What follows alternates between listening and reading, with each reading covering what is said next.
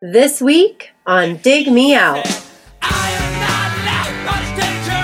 I'll keep it loud, no, no, friend, friend. Young Bernadine and effigy, and I'll burn you with effigy. Well, around the snake of Ed, Barbara Montana, even the land. With your hosts, Jason Zia and Tim Minichi.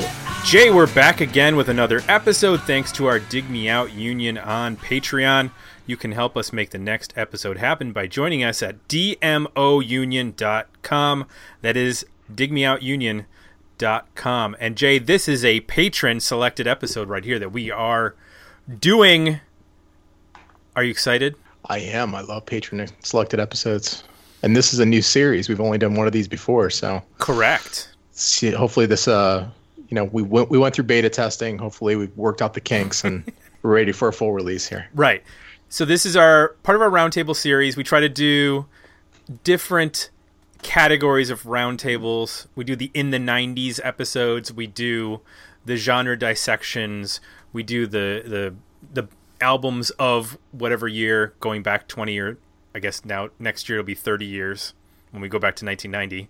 We started a new one last year. It's called Origins, where we take a look at a band that started in the 90s a little bit under the radar, but in the 2000s, they blew up and became a successful band both in terms of album sales and in terms of singles, and just sort of entering the public public consciousness with regards to uh, their existence. Last year it was Spoon. Spoon started out, I guess you'd say, an indie band, and they're still an indie band. They've been on Merge and various uh, very successful labels, but they have expanded into uh, you know being a staple of the touring circuit of uh, you know, festivals, and and they're just a consistent album every two or three years. So we wanted to tackle another band, which we put up uh, a poll as we do for our patrons, and those at the steering committee and the board of directors levels get to not only do they get to vote on the polls, they actually get to pick what the options are going to be on the polls.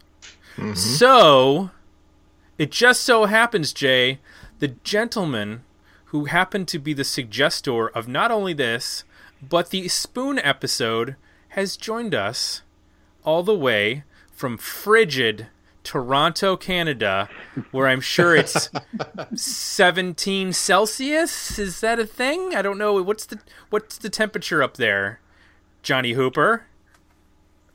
let's put it at uh, a, a balmy 26 for today. Okay, I was close. So 26, 26. 26 converted to Fahrenheit is 400? What is the conversion? Yeah, about 450, I believe. I- 450? I can, get, I can bake a, a potato with that. nice. Also joining us, he was here for the last Origins Roundtable. We said we need another Origins episode out of you, and he said, I'm back. Reed Strength, welcome back. What's up, guys? Yeah, glad to be back. And um, Johnny, if it's if it's balmy uh, where you're at here in good old Sweet Home Alabama, it is. Uh, I think it's the true definition of balmy. I think it is like 90 degrees, and I'm sweating at this very moment. So happy to be here and sweating in front of you guys. Yeah, My apologies. I think good. All of us are sweating based on the heat wave that's currently overtaking North America. Jay's in Texas, where it is always hot. I'm in Ohio, where we had a, a, a, a well above 90 uh, heat wave going. So I even tried to mow the lawn today, and that was a terrible, terrible mistake.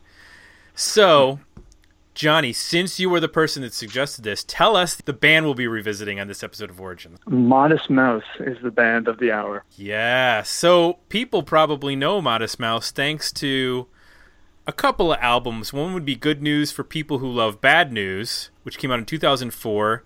It went platinum in the US, gold in Canada, silver in the UK. It made it to number 18 on the uh, chart in the US, 37 uh, Scotland, 40 UK. Had a huge single with Float On. That was ubiquitous. That was everywhere. That was in car commercials and movie trailers and it was everywhere. Then they followed it up three years later with We Were Dead Before the Ship Even Sank. That went to number one in the US gold in the U.S., gold in Canada, uh, number 12 in Australia, number one in Canada, number 35 in Scotland, number 47 in the UK. Johnny Marr played on that and toured with the band for an album, which was interesting. Again, they had singles with Dashboard and um, some other ones, which we'll get into. And then the last release that they've had out is a full length is Strangers to Ourselves. That came out in 2015. That made it up to number three in the US charts. So in the 2000s, they have been a pretty consistent band in terms of charting and sales and singles. They have not been consistent in terms of putting out material. It's 2000 and then 2004 and 2007, which is three years in between each of those. And then the long break, eight years between We Were Dead and Strangers to Ourselves. And then they've put out a new single, I believe, this year. I think it's over on uh, on the Spotify. If you go there, what's the name of that song? What's it called? It's Poison called, the Well. Poison the Well. believe. Mhm. Yeah. Yes. So, yeah, and there's a second single, uh, "I'm Still Here," that was just that was just released in April. So, what we're going to do is talk about their early years, which is the stuff that I'm not all that familiar with. I didn't get into Modest Mouse like a lot of people until two, around 2000 when um, someone played for me uh, "Tiny City Made Tiny Cities Made of Ashes," and I was like, "What is this?" so we're going to go back now. Jay, were you familiar with Modest Mouse beyond the singles? I remember hearing some of Lonesome Cr- Crowded West, but it was more just in the periphery. Okay. Um, it wasn't until Antarctica that I became more aware of them. But yeah, I mean, I knew the band and had heard some stuff here and there. Gotcha. Reed, what about you? When did you get into the band? So Modest Mouse was it was a huge band for me back in high school. I found them through kind of the singles that you mentioned already, Float On, Dashboard. Um, and I remember buying uh, Good News for People Who Love Bad News from my local FYE and thinking that it was at the time like one of the most difficult rock albums I'd ever heard. Like it just seemed so strange and so all over the place. And I just didn't you know, you had this like super yelpy front man, and I was like, what's the deal? And then, like all great albums, you know, I listened to it more and more, and it started to reveal itself. And then I became basically a Modest Mouse super fan. I um, owned every record for a while.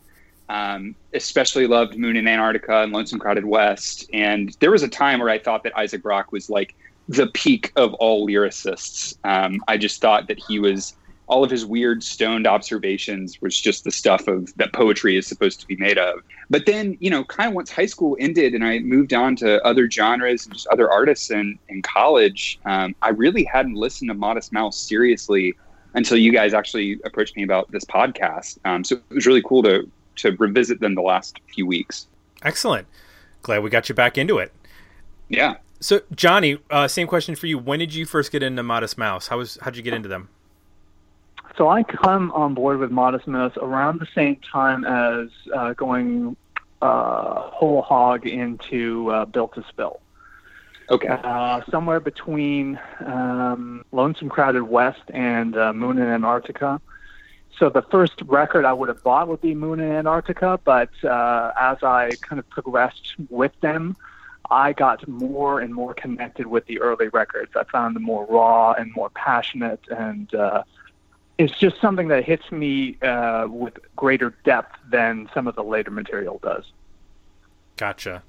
So we're going to start with the first album, which is 1996. This is a long drive for for someone with nothing to think about. Their album titles are long.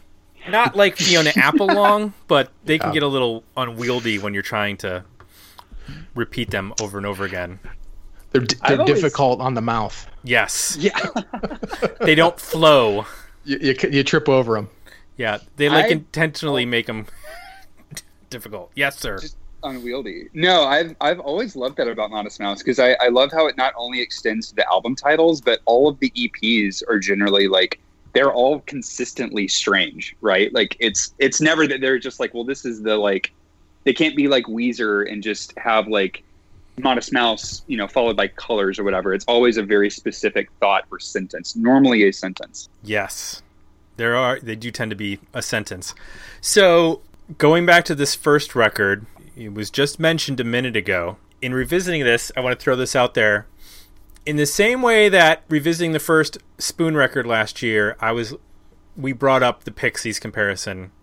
When I started listening to this album, I was like, "Oh, this is very built to spillish."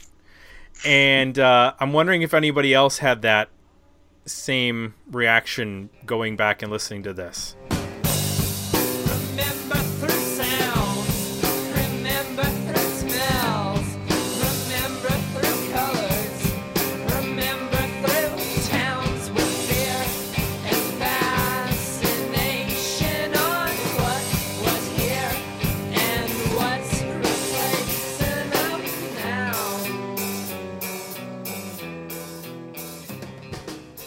Yeah, musically, of course, but I do feel um, from a vocal aspect, I think there is some sort of Black Francis channeling going on there. That's a great observation. Yeah, I would agree with that. Mhm. Yeah, yeah, like the sh- the kind of speak shout kind of thing Yeah. that Black Francis does, or Mhm. yeah, And don't forget too that in the early years, Built to Spill was a, was a trio, so there you can kind of see how those two bands kind of play off of each other that way. and in terms of um, location, Modest Mouse are from Issaquah, Washington, and Built to Spare from Idaho. Is that right? Yeah, Boise. Boise. So, um, I don't know how their if their paths crossed or you know, I know Built to Spill was around before this. So Yes, they've toured together. There's uh, they've both put out records on records, so for sure there's there's multiple uh, paths crossing there. Yeah. I think the thing that I noticed in in listening to this record is I already heard some of the sort of telltale modest mouseisms, if that's if that's the way I could put it. um, one is that, and Jay, you might be able to describe this better than I, is the guitar thing that mm. Isaac Brock does, where he takes a note and he just like bends it back and f- it's a usually a high note. It's like woo woo woo, like throughout their catalog. It's a very specific thing that they do, and that he mm-hmm. does. Yeah, and I, I can't tell if he's. I haven't watched. I think he's using a tremolo bar. I would assume, but I guess you could do that with bending. But uh, yeah, that is definitely a signature kind of riff and technique that he uses from the minute you start listening to the first first record through through through now. Yeah. What was your take on this album? Checking it out for the first time, I guess. You can definitely hear the the makings of the band. Um, vocally, it, it's he does a lot of doubling too. I think that's something that makes his vocal either doubles or harmonies a lot, uh, which makes it unique because sometimes that second vocal might be screaming or doing some kind of either harmony or some other thing that is usually pretty creative. And obviously, you've got that guitar tone and also style, but you can also hear, I think, what you hear in the later records where they really they rely a lot more on drums and bass. You can you can kind of hear the the startings of that. I mean, they're much more of a guitar oriented band on this band on this record, but um, you can definitely hear the um, some moments where the bass and drums, you know, carry carry a couple songs or bits of songs here and there, and give you a start to give you some clue of where the band will go eventually. The only thing that you know, it was really cool to hear this from a perspective of I know where they're going. The thing that I noticed, which it bothers me with some of the later records, is how long this record is. Seventy-four minutes. They use up almost every single second is, that's possible on a CD. I did find myself checking out through a lot of the songs. I don't know if other I- people had that problem. It's very experimental too. Yeah. Well, and I think that's almost like to me when I think about the album title, like this is a long drive for someone with nothing to think about. I've always kind of thought that like it does drift so much where it seems like you get, you know, maybe three minutes of like a solid song and then they just sort of jam for an extra three minutes. And it's not mm-hmm. that there's like this particular musical thing they're doing. It's kind of like they're just repeating what was already going on in the verses and choruses and just drawing it out but I've always thought that that's sort of what it represents the album title. Like it seems like someone who like maybe focuses on what's playing on the radio for a little bit and then just looks at the road for stretches of time and then pops back in. I've always thought it had that kind of ebb and flow that a long drive would have. Interesting. So it's a literal interpretation of the title with regards to the length. Yeah. Huh. But you know, and kind of to what you guys are saying too, like out of the I think the releases that we're going to talk about, this one was always my least favorite of the Modest Mouse studio albums. Um, I was actually looking back. I said earlier that I'd had all the records. I think I sold this one at some point. I don't know when. I don't remember selling it, but I think I did because it's no longer here. Because it's just besides like a handful of songs, I could never justify owning an hour and 14 minutes of this album you know it's just Mhm. a little too a little too drifty for sure We have a comment from Jim Lis- Liskowski Yes. um, talking shit about a pretty sunset is one of the first Modest Mouse songs I ever heard, and it remains my favorite.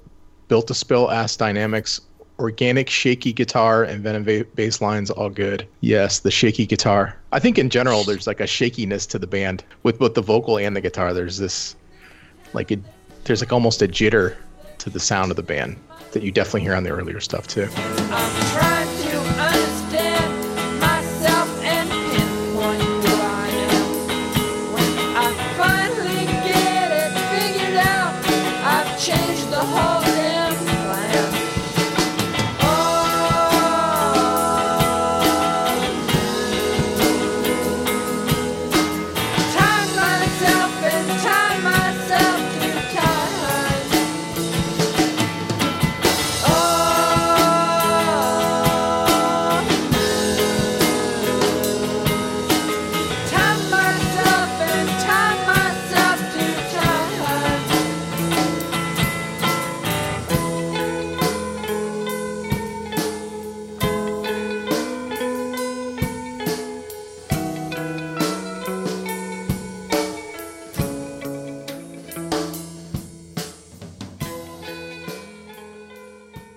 If you've seen Isaac Brock interviewed, you understand where that comes from. I don't think I have. I don't think I know what his speaking voice sounds like. I don't think I've ever seen him. He's a he's a jittery character. there you go. I'm glad he brought up uh, uh, the the bass playing though, because I really feel like because of the lower, I would say it's lower quality production, but the production is a little more stripped down than some of the later records, um, where they would add a lot more instruments and stuff. I was able to hear what Eric Judy, the bass player, is doing, and I there's a lot of really cool songs that he's carrying and doing really interesting things. Oftentimes, it's just because you know Isaac Brock is doing just these picking parts and stuff, which in also in in in listening to this, it made me wonder if did they tour at this time with as a three piece because I feel like I'm hearing in certain parts like two guitar lines. And I don't always, I don't know how they would be pulling that off. It says that it, that a guy named Steve Wold played slide guitar, mandolin guitar, and, and had backup vocals on this. i know there's a guy named dan Gallucci who shows up hmm. later all over lonesome crowded but I, I know that he had been like a longtime friend of isaac so i don't know if he was maybe touring with them at the time i don't know Because it, it, se- it would So seem no, they hard to- toured as a as a trio, and uh, Oh. Steve Wold, Okay. by the way, is, is C uh, Seasick Steve. So whoa Oh, chew on that for a second. yeah oh my god now he's with jack white's label right or was I believe you're absolutely right about that. Yeah. yeah I like it on his Wikipedia page. It says Steve Leach, commonly known as Steve C- Seasick Steve, is an American blues musician who has taken on the name Stephen Gene Wold and claims to have been born in 1941. okay. we are we are adding to his legend on this podcast it sounds like I guess so. I, you sort of you touched on a little bit, Tim. I think you also hear that this is a band that's um comfortable experimenting in the studio. You know, Yeah. like uh, you know, a lot of bands in in the mid '90s, maybe uh, like this, would be wanting to stay true to you know what they're capable of doing, sort of in rehearsal. But they're definitely willing to go explore bringing cello in or just layering multiple vocals or guitars. I mean, there's a lot going on here that, um, to your point, you know, I don't know how much of this they pull off live or how what it sounds like live, but there's definitely embracing of the studio that you hear from the very first record. Yeah, and that sort of carries through when you get into the the Interstate Eight EP, which I'm I'm guessing based on the short turnaround time, it was released. Uh, let's see, this was released in um, April, and then Interstate Eight was released in August. So I'm guessing that these were songs that maybe were not finished when they, or maybe they were just extra songs. They, I mean, they packed the album so much that they probably couldn't even just fit them on the record if they'd wanted to. So, So yes, I believe that the um, so when I'm looking at the Interstate 8 track list, I know that there. I think you're, what you're talking about is right. I think those five songs, Interstate 8 to Edit the Sad Parts, is sort of like old, like newer stuff that they couldn't fit on Lonesome. Um, this is a long drive, but found a home on this. But then the live songs you'll notice are all pretty much from this is a long drive with someone for someone with nothing to think about and those live cuts were part of their original demo called live in sunburst montana that they'd sent before this is a long drive was sent out which so it's weird it's got kind of a mix of old and new attached to it okay, gotcha. yeah So let's talk about it for a sec. I mean, I felt like sonically speaking, it was pretty cohesive to the to the album. I didn't. There wasn't anything like sometimes a band would put out an EP and there's like some radically different songs that clearly just didn't make the record because they were just you know so different, and they decided to put them out in a you know like a one off. But none of these sounded so radically different from the album that it just acts as kind of a, a companion piece of extra tracks rather than you know something that would have been on bonus material now had it not been released but uh, what's everyone's take on on that ep in comparison to the first record I love the the songwriting um, progression. I feel like there's some some moody melodic stuff. I think um, again, I love the three players themselves. I think um, Eric Judy's bass playing is really interesting, and he creates so many interesting parts. I find Jeremiah Green's uh, drumming really creative and kind of always holding my attention. And you know what can say about Brock? He's just he's a madman. I really love, um, you know, I, I feel like when you listen to This is a Long Drive for someone with nothing to think about and kind of the rest of these songs, you get sort of this like Pacific Northwest indie rock vibe. You know, we were kind of talking about it with the Built to Spill comparisons that we Mhm. heard. But what I really loved was um, was Sleepwalking, the track Sleepwalking, which I think is sort of pulled from an older song, Sleepwalk by Santo and Johnny, but it's like this very kind of waltzy but weird kind of take on Americana. It reminded me a lot of Twin Peaks in the sense that it was like Hmm. this very kind of classic, you know, kind of doo-woppy sort of song, but it was still very much like this is Modest Mouse and this is still, you know, they're going to add kind of their weird filter to it. Um, but I, you know, you were talking about the progression in songwriting. And I thought that was definitely a high example of that for sure.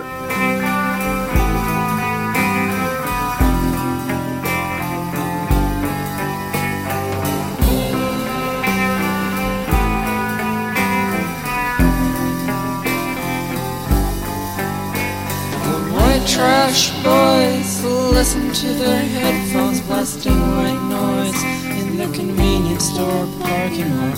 I hung around there, wasting my time, hoping you'll stop by.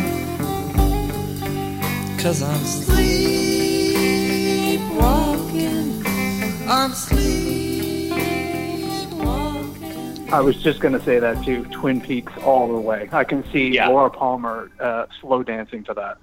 Yep. Hmm. That's interesting. I hadn't thought about that, but yeah, it's got that vibe. So, Jay, any thoughts on that EP? Uh, I haven't spent a ton of time with it. I think it sonically sounds a little better. It sounds a little fuller and, and warmer than the than the record does to me. Okay. Um, the first record can get a little brittle and um, they sound a little tighter too. On this on this stuff. Gotcha. So I want to jump to uh, the following year, I mean, it's it's they're pumping out recordings pretty quickly, like every six months essentially, or I would you know between April and August. That's only like four months, and is it? I don't know the math there. And then the uh, the following year, May of '97, they put out another EP. I guess it was supposed to just be a seven inch, and then they ended up expanding it. They're recording um, at Calvin Johnson Studios. That is the the fruit that ate itself EP that came out on uh, K Records, Calvin Johnson's label. And I thought listening to this, I, it was interesting because the one of the mentions or, or quotes in the Wikipedia page is that the band was not happy with the way that some of the songs came out, but I thought there were some interesting sounds. Speci- specifically, some of the songs didn't had a vibe that was not locked into the sort of mid to late 90s indie rock sound that was very prevalent on the first record um, whereas one of them had like a almost like a 70s It's summer. yeah The Bow Chickie Wow Wow the guitar. yeah it, i they like i could s- see them like experimenting a little bit and doing some like just a little bit more playing around it seemed like I want to shout out Bum Chickawawa Guitar for a. That was amazing. Sorry, Tim. That's okay.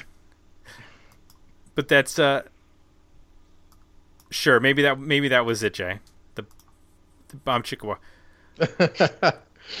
Well, they're they're a band that has fun sometimes. I mean, they can be kind of dark and, but there's also some moments where there's a sense of humor, right? So I think you hear that a bit on uh, on that track. Other takes uh, besides bomb chickawawa on the uh the fruit that say, ate itself EP from 97. What do you Reed or Johnny?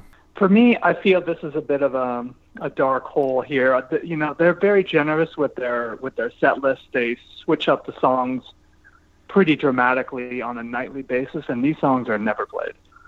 I don't I don't think there's too much here. Yeah, Gotcha. I, Johnny, kind of to what you're talking about. Like again, in my Modest Mouse heyday, this was an EP that I always skipped for some reason. I think because at the Mhm. time it was out of print um, before, like kind of when I was really into the band. But listening to it the last few weeks, it's just. I think the last two, Interstate 8 and This is a Long Drive, were very of this earth. And this sounds like way out there. Like it just sounds like a very strange kind of record. I noticed that like every other track would be this like weird backwards guitar recording interlude thing, which just I couldn't tell if that was trying to kind of sell a theme or an idea or if that was just filler. I, I couldn't really tell. Um, but when I was listening to it, you know, Isaac Brock is is uh, is nothing but a, a distinct frontman and lyricist for sure. And there is this one quote uh, of lyrics from the the fruit that ate itself title track that went as follows. Black hole talking about nothing. You can't get the chicken or the stuffing going around and you think you're tough when you can't kick ass. I was just like what the hell man? Like especially that line about the chicken or the stuffing. I was like you just didn't care did you? You were just going to put that in there. You had me at hello. Yeah, right, right. So I mean, r- memorable for you know maybe the odd lyrics and, and the odd kind of playing with sound that I think they would do later, especially on very kind of psychedelic spacey records like Moon in Antarctica. But otherwise, yeah, I think a very minor release in this band's canon. Mhm. Well, one that's not a minor release is the the next release from 1997. That would be November of 97, and that's the Lonesome Crowded West. This is, I guess, where they became critically acclaimed. It, it may not have been where the sales took off, but it's number 29 on Pitchfork's greatest 100 albums of the 1990s. Now, that's obviously retrospect because I don't think Pitchfork was doing the greatest albums of the 90s in 1997. It was probably something that happened in in, two, in the 2000. Spin ranked it number 59 on their 100 greatest albums of 1985 to 2005. Um, Entertainment Weekly included it in their indie rock list 25. Um, ba- uh, Pitchfork TV in 2012 put out a 45 minute long documentary on the album. All that critical acclaim has amounted to 60,000, approximately 60,000 sales for for the record. So, not well known in comparison to obviously the later records, but this is where they sort of became, I guess, critically acclaimed. And I this is where I started to hear I think him develop not only obviously Isaac Brock is a very unique songwriter both in terms of his as you just mentioned his lyrical content but also his the way he constructs melodies the way he sings I mean there's he left the built to spillisms behind and sort of on this record I feel like really finds his himself and on a song like Trailer Trash is where I start to hear like this is where him being a I don't want to say pop songwriter, but a songwriter that is like at another level. And it's Yeah, not what just a that song. song. Yeah.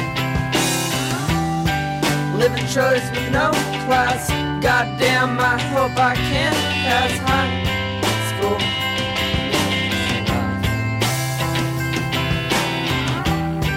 Taking heartache with hard work. Goddamn, I am such a jerk. I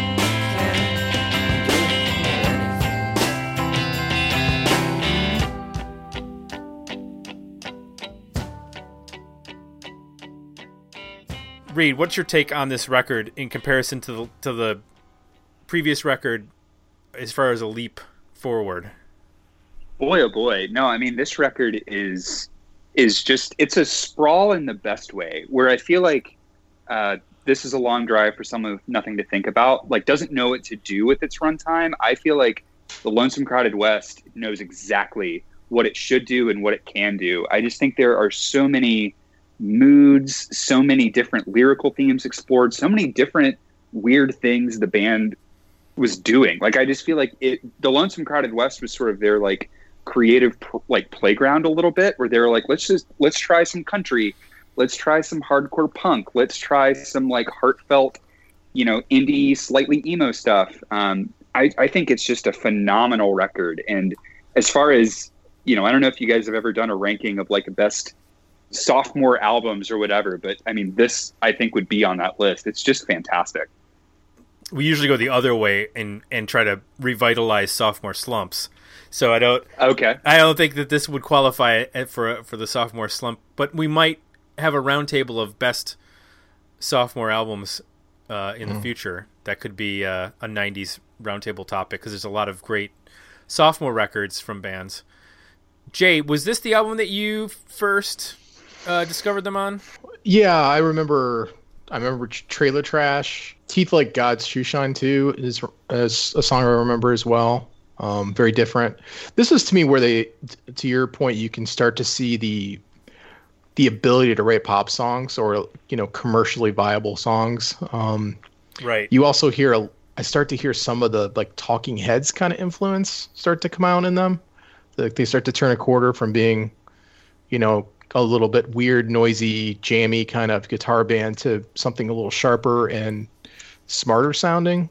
So I, I think that's also what makes this record interesting for me is it seems to be a where they're turning a corner. Yeah, that's a great that Talking Heads slash David Byrne influence. I start to uh, when I was revisiting the later records and sampling songs here and there, in terms of them utilizing rhythm more so than uh, having the rhythm drive the song as opposed to the guitars. I started to hear that a lot more. Maybe it starts here, but I started to hear that a lot more in the later records, especially in like the the slower to mid tempo stuff is where that sort of came in.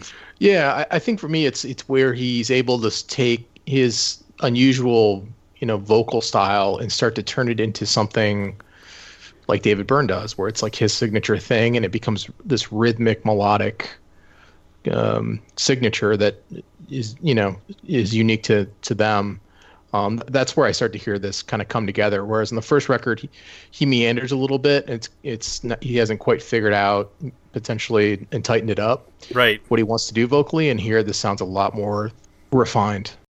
Want to also give a quick shout out. I know that you guys were talking about Isaac Brock really coming into his own, but I and I know we've given a shout out to Eric Judy, the bassist, as well. But I think this record is where Jeremiah Green shows just how much of a force he is to be reckoned with. I think the drums on this record are fantastic, and mm. especially Trucker's Atlas. I will listen to that song only for the first 20 seconds where I can just hear him like bash out that groove as well as he does. It's just amazing. and that's where I think the idea of them pushing rhythm a little bit more, probably you know, Yeah. I'm sure that his evolution as a drummer, and I, I don't know how old these guys were when they started, so I don't have a good frame of reference for like, you know, if they were young or if they were in their 20s or Teenagers. yeah. So I mean, it takes time. A lot of times, especially rhythm sections, to get a grip on how to play together. And being in the studio is is different than being in the practice space. I mean, anybody's ever been in a band knows when you start getting into the studio, it can mess with your head with regards to getting everything in time and and uh, the process can be challenging. So it sometimes can take an album or two to really start to settle in, and um, you can definitely hear it on this record. Johnny, what are your thoughts on this album? Everything that Reed said. Okay, I, yeah, it's it's a longer, stretched out album, but it's used in every uh, possible great way. You're you've got um, multiple um, tempos. You've got uh, heartfelt uh, acoustics. Uh, you've got anthems with "Doing the Cockroach" and "Cowboy Dan."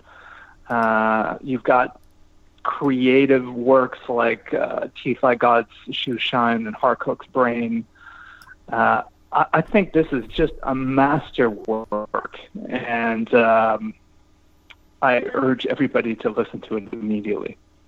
Second that. Yeah, great. I mean, just a essential listen for anyone who I think especially is wanting to has heard the like 2000s popular Modest Mouse and is looking to like kind of understand their origins. Like Lonesome Crowded West is it for sure, in my opinion.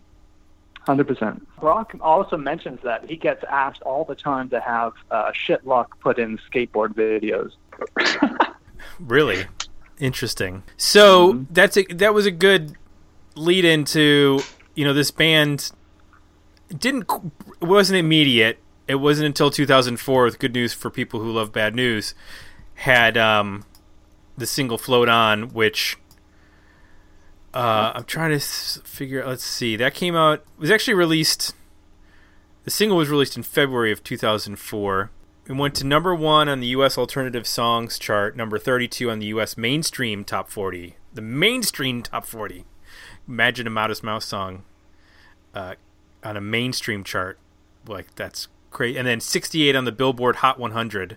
It was used in, like I mentioned, films. Um, it was in, it was a playable track on Rock Band and Guitar Hero uh, when that was a thing. In li- listening back now, I can sort I can pick up where the bones of that song exist in different songs. The guitar part in the verses, or his speech pattern in in the uh, in the verses. The the thing that I found interesting was when he gets to the chorus part of that song, it's super melodic, which is not something I always picked up with him. He had interesting melodies, but they weren't always sang in that way. They were always not always, but they were quite often in his unique delivery. But it seemed like he figured out. I don't know if it was a you know thing because they had signed to Epic and they were you know had released Moon and Antarctica on Epic, which did okay, went gold in the U.S. But I don't know if he felt pressure to write something that was catchier. It's hard to think of that as a catchy song, like from the outside, based on those verses. I I still listen to it. I go, I can't believe this was a huge single. It seems bizarre to me. I don't know if anybody else feels that way, considering how decimated the indie rock landscape is compared to then and now in terms of having a mainstream presence. I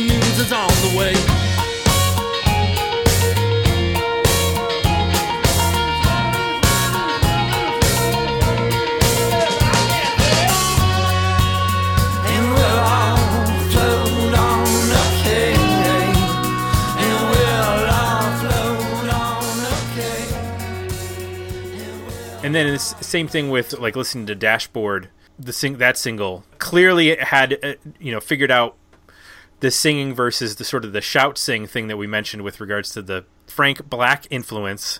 So I'm curious what you guys thought about his evolution as a singer uh, throughout the 2000s, up to and I mean even "Strangers to Ourselves," the Lampshades on on Fire single, or yeah, that's the single. More of a melodic vocal than we heard from him in, the early albums. Any thoughts on those? I'm bothered by the fact that it becomes somewhat formulaic. I feel that you know there he's really channeling his own unique vision in the in the 90s uh, in the early very early 2000s and then I think something happens after Float On. I feel the the pressure to live up to that or uh, the mere fact that there's more members in the band and, and maybe the character of the band is changing. I'm bothered by the fact that the songwriting becomes formulaic and he's starting to he's starting to check the box of what a modest mouse song is supposed to sound like all of a sudden. I I will back that up and say just because you add Johnny Marr to your band does not mean that you will make a great album. It just doesn't. Mm. I've always found um, uh, We Were Dead Before the Ship even sank to just kind of return to that overstuffed kind of nature of the debut album, but just in the opposite way, where it's just instead of maybe kind of doing the same things over and over and not really having a direction, it goes in so many directions that I can't really it just seems like they kind of threw everything at the wall and none of it was like a good idea, you know? Um, and I, I think to your to the question about his singing, it's like Isaac Brock has always been a frontman with a ton to say. Like his lyrics are always just very verbose and very rapid fire and very quick. Um, and definitely he learned to kind of soften the rough edges and the shouts and all the um, kind of the almost hardcore cribbing screams that I think we hear from the debut to the sophomore release. But yeah, I would agree. It becomes more formulaic, and it kind of seems like he was just every time Modest Mouse comes out with a new song now, at least a lead single to a new album, it sounds like they're trying to make a dance song, which maybe that's something he's interested in now, which is fine, but it doesn't really grab me as a listener. You know, I was more into this idea of a um, sort of this personal statement or this personal observation rather than just this like hey everybody let's like groove to some guitar and chill out you know that's just that's not what i came to these early albums for um, and that's what i hear a lot of in the in the later works You mentioned about having more people in the band.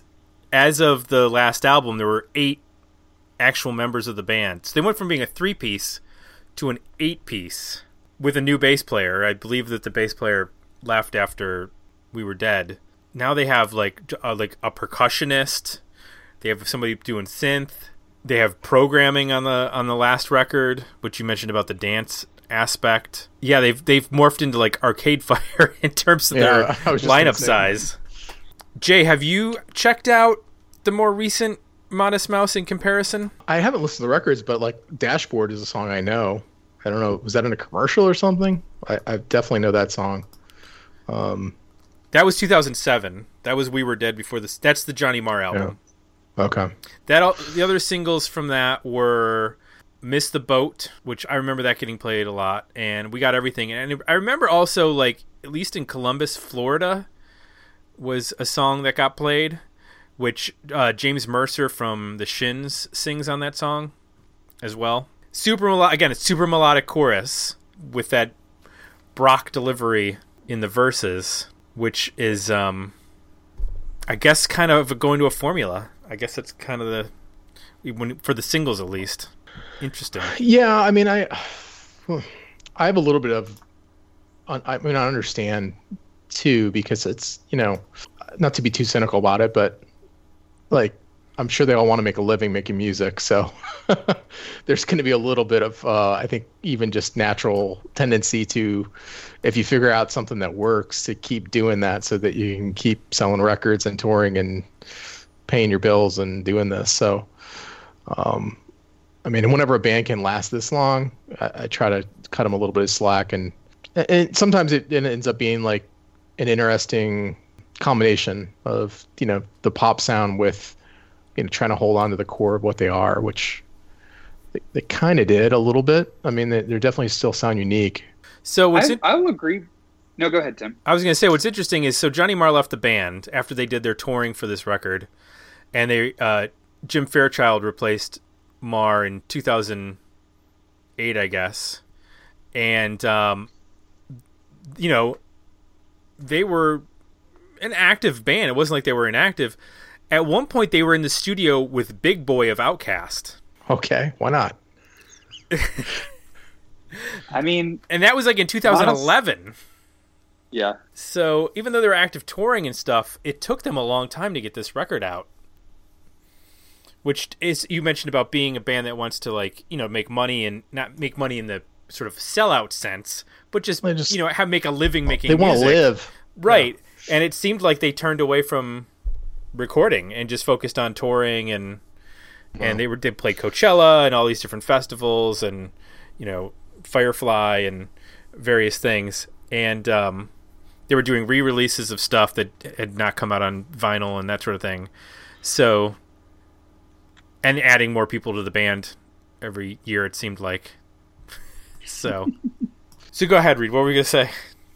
Well, you know, the Big Boi thing is interesting because I I think you know, when you really think about it, rapping is not new to Modest Mouse. Like incorporating that into their sound is not as radical of an idea as I think it maybe sounds on the surface because I would say that venture to say that Isaac Brock even sort of pseudo raps in some of the mm-hmm. earlier songs that we were talking about. Heart Cooks Brain's a really good example. The song Ohio They're from scratching too. They're scratching. Yeah.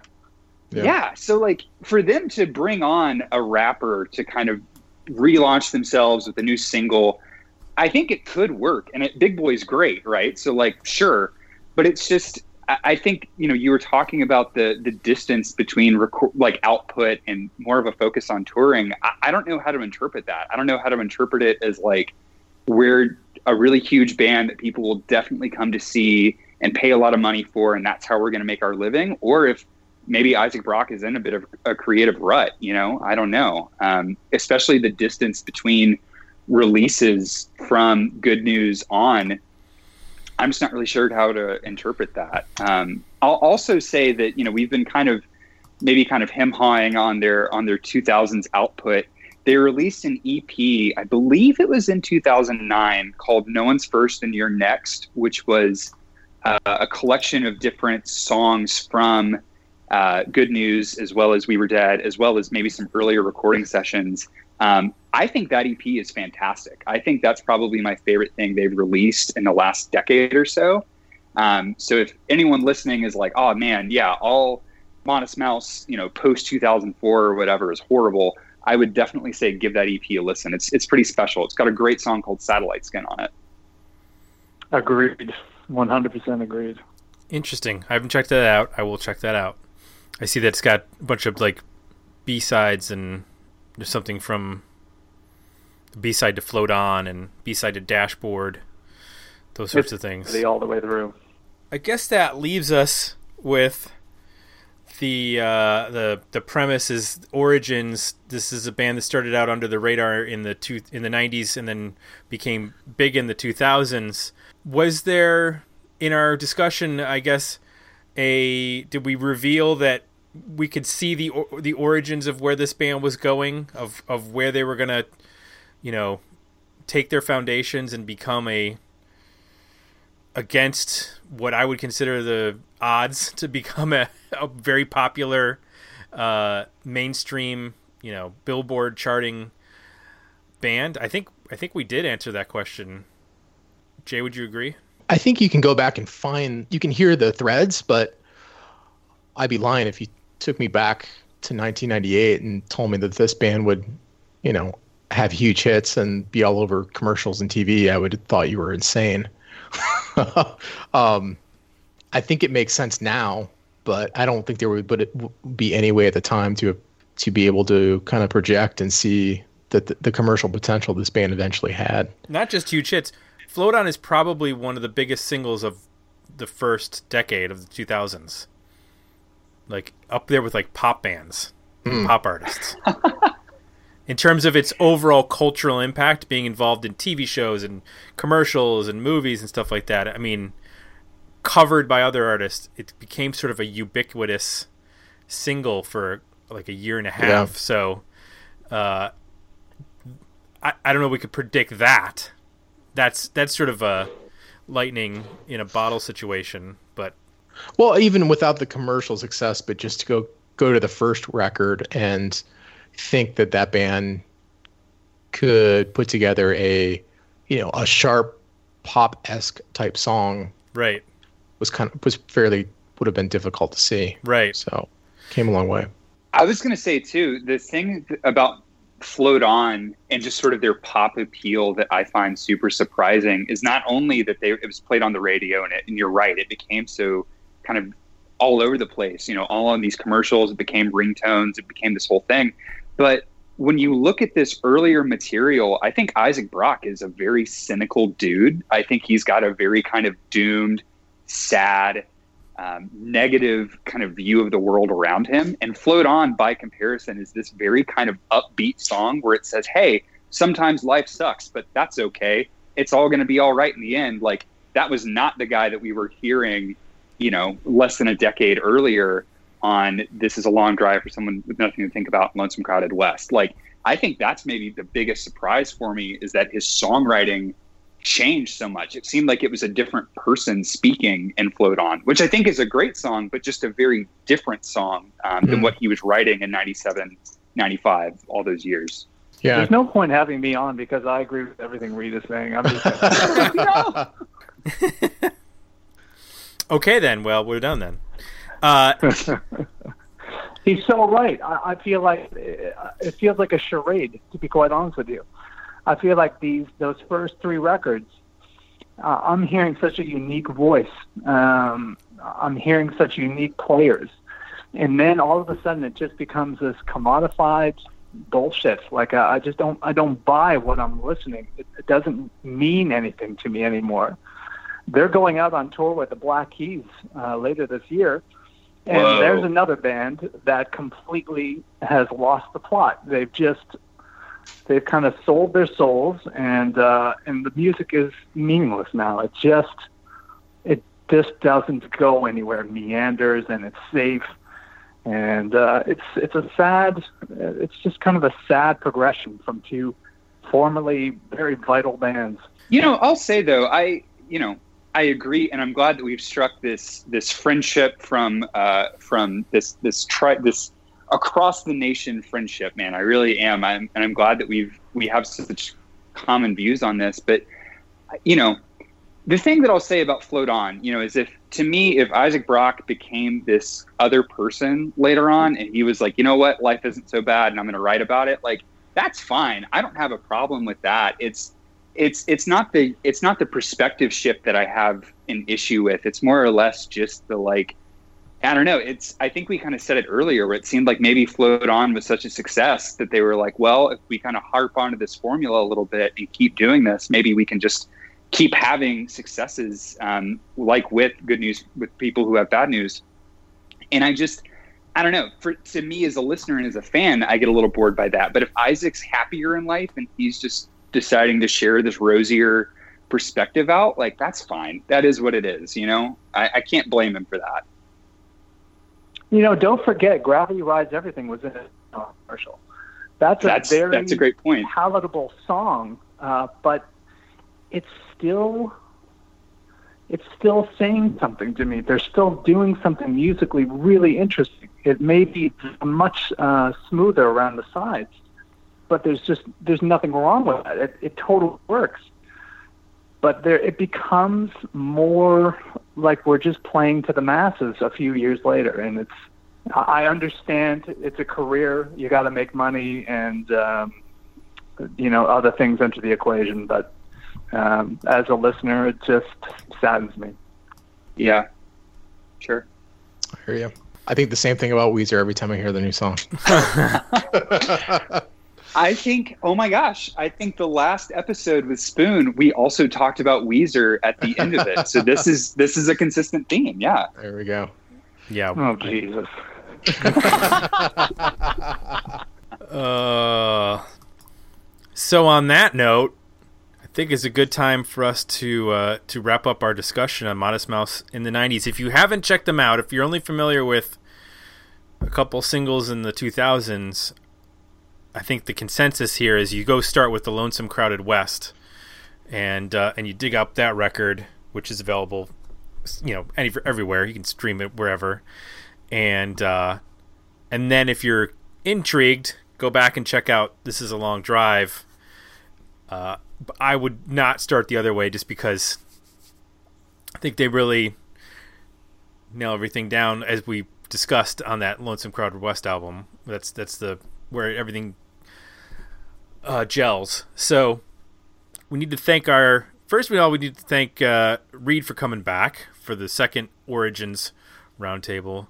Reed, what are you up to these days? What's uh where where are you on the socials? People find you there? Yeah, yeah, guys. I'm uh, I'm definitely on this thing we call social media. Um, I'm on Twitter, I believe at Reed Strength. You can follow me there. I freelance occasionally here and there, um, but always love getting to come on this kind of stuff and uh, and talk about a band who's had as interesting of a career as Modest Mouse. So thank you guys so much for uh, for bringing me back and uh, and yeah, just chilling here in Birmingham, Alabama, hoping to make this place a better place for sure.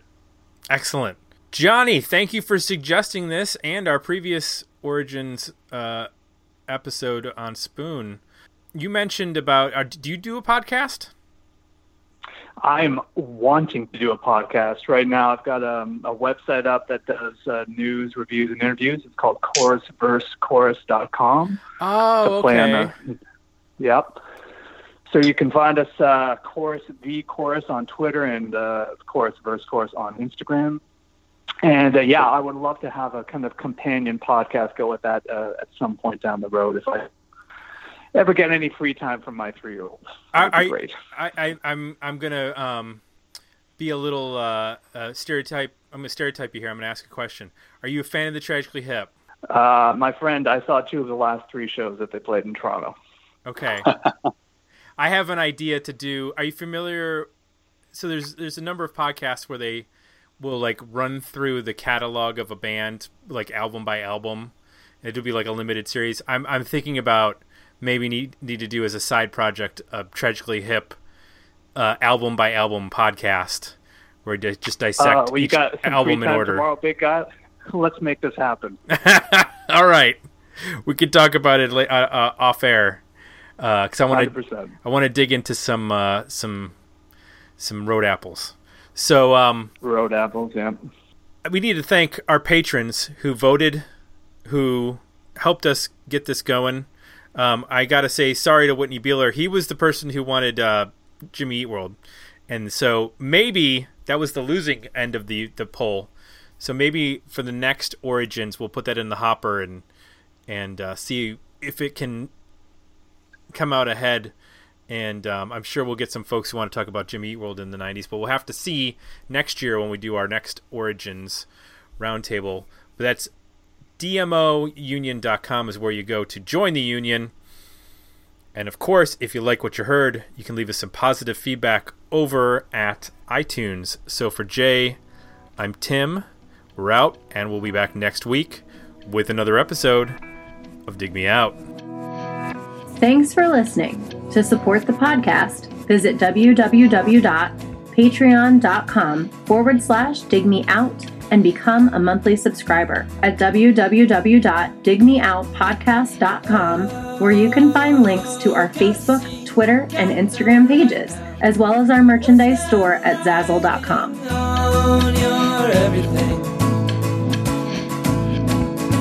It isn't anything